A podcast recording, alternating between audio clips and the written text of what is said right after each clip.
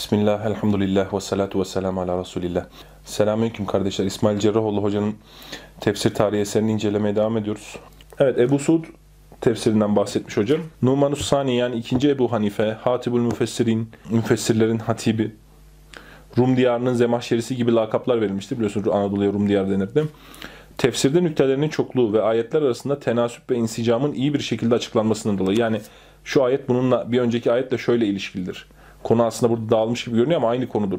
Vesaire gibi şeyleri iyi açıklamasından dolayı bu eserin Zemahşeri'nin ve Beydavi'nin eserlerinden daha üstün olduğunu söyleyenler çıkmıştır. Ee, Elhak ben buna katılıyorum yani bu çıkmıştır diyen gruba katılıyorum. Be- Gerçekten Ebu Suud'un tefsiri hem Zemahşeri'nin tefsirinden güzeldir hem Beydavi'nin tefsirinden güzeldir. Çünkü bu ikisini de okuma fırsatı bulmuştur Ebu Suud. Bundaki güzellikler vardır Ebu Suud'un tefsirinin içinde. Haricen kendi kattığı güzellikler de vardır. Bu ekolde Ebu Suud tefsirinin üstüne çıkan alüsü olmuştur söylediğim gibi. Çünkü o da Ebu Suud'un tefsirinden istifade etme fırsatı bulmuştur. İlim böyle bir bayrak yarışı gibidir zaten. Ee, ama gerçekten çok güzel bir tefsir. Belagatı çok güzel vurgulamıştır diyor kelamla ilgili meselelere güzel girmiştir. Tefsirine bazı mevzu hadisleri sokmuş olması sebebiyle tenkite uğramıştır. Mevzu hadis uydurma rivayet demektir. Yani e, şunu bazı insanlar yanlış anlıyor. Zayıf hadisi uydurma sanıyorlar. E, yani hadis sunumunda mesele çok derin gireceğim için uzun uzun iş yapmak istemem ama uydurma hadis dediğimiz hadis e, kesinlikle nakli caiz olmayan naklinin haram olduğu hadistir. Bu tarz bir hadisin nakledilmesi hani bilerek yapıldığı zaman haramdır. Ulemanın tamamına göre böyledir. Ve bu eser yani bu e, bu tarz hadisleri bir esere almak bir eserin kalitesini düşüren bir şeydir. Hani alim bundan dolayı mazur olabilir bilgisi ölçüsünde ve benzer işte mesela var İhya Ülümittin'de de var bu tarz hadisler, rivayetler vesaire. Hani olmaması gereken şeylerdir bunu bilin. Hani uydurma naklediyoruz da anlamı doğrudur filan gibi bir tevil asla doğru olmaz. Yani rivayet uydurmaysa Nebi Aleyhisselam adına atılmış bir yalandır o. Mesela zayıf ihtimalle Nebi Aleyhisselam'ın sözü demek değildir. O Nebi Aleyhisselam adına uydurulmuş bir yalandır.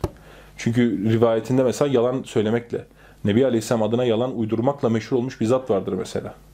Anladınız mı? Yani bu tarz şeyler bizim halkımızın arasında Türkiye'deki ilmi camiada nedense böyle teviller oluyor. İşte hadis uydurma ama manası doğru. Yani manası doğruysa de ki bu böyle bir söz var. Ben böyle bir söz söylüyorum. Nebi Aleyhisselam böyle bir söz söylüyor diyemezsin. Çünkü manası sana doğru geliyor. Bana doğru gelmiyor. E, Nebi Aleyhisselam'ın sözüyse bu bize de doğru gelmesi gerek. Hepimizin doğru olarak ona itaat etmemiz gerekir. Manasının doğru olduğunu düşünüyorsan sen kendi sözün olarak söyle onu. Nebi Aleyhisselam'ı nispet ederek söyleme. Çünkü cahiller bunu gerçek sanıyorlar.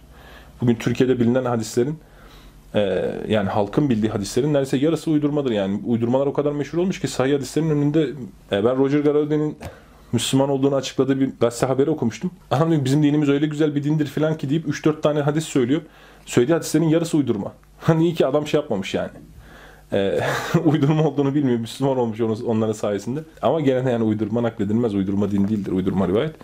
Burada Ebu Suud'un bu naklettiği rivayetler Zemahşeri'nin şeyin Salebi'nin tefsirini aldığı rivayetlerdir. Salebi'den Zemahşeri'ye, Zemahşeri'den Beydavi'ye, Beydavi'den Ebu Suud'a düzeltilmeden gelmiştir. Bunlar Hatip Şirbini mesela tefsirlerinde çok şey yapmış. Bu rivayetlerin neredeyse çoğunda uydurmalığı beyan etmiştir tefsirinde. Dikkat çekmiştir.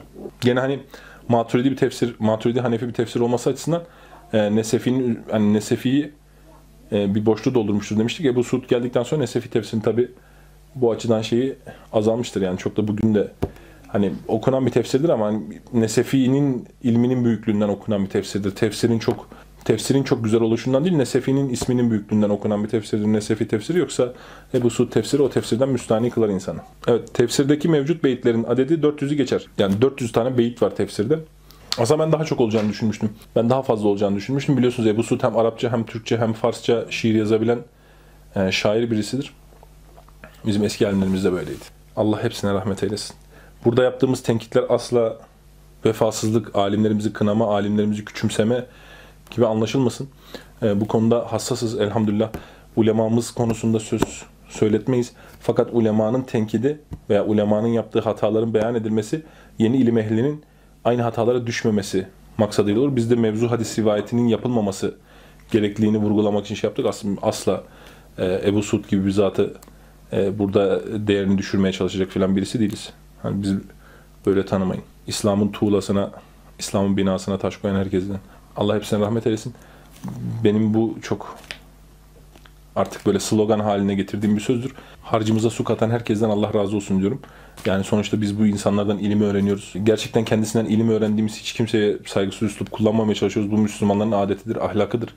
Kendisinden ilim öğrenilen insanlarla gevrek gevrek konuşmazlar. E, Biz de bundan uzağız. Allah bu halde de devam ettirsin diye ümit ediyoruz. Ve ahiru davana enelhamdülillahi rabbil alemin.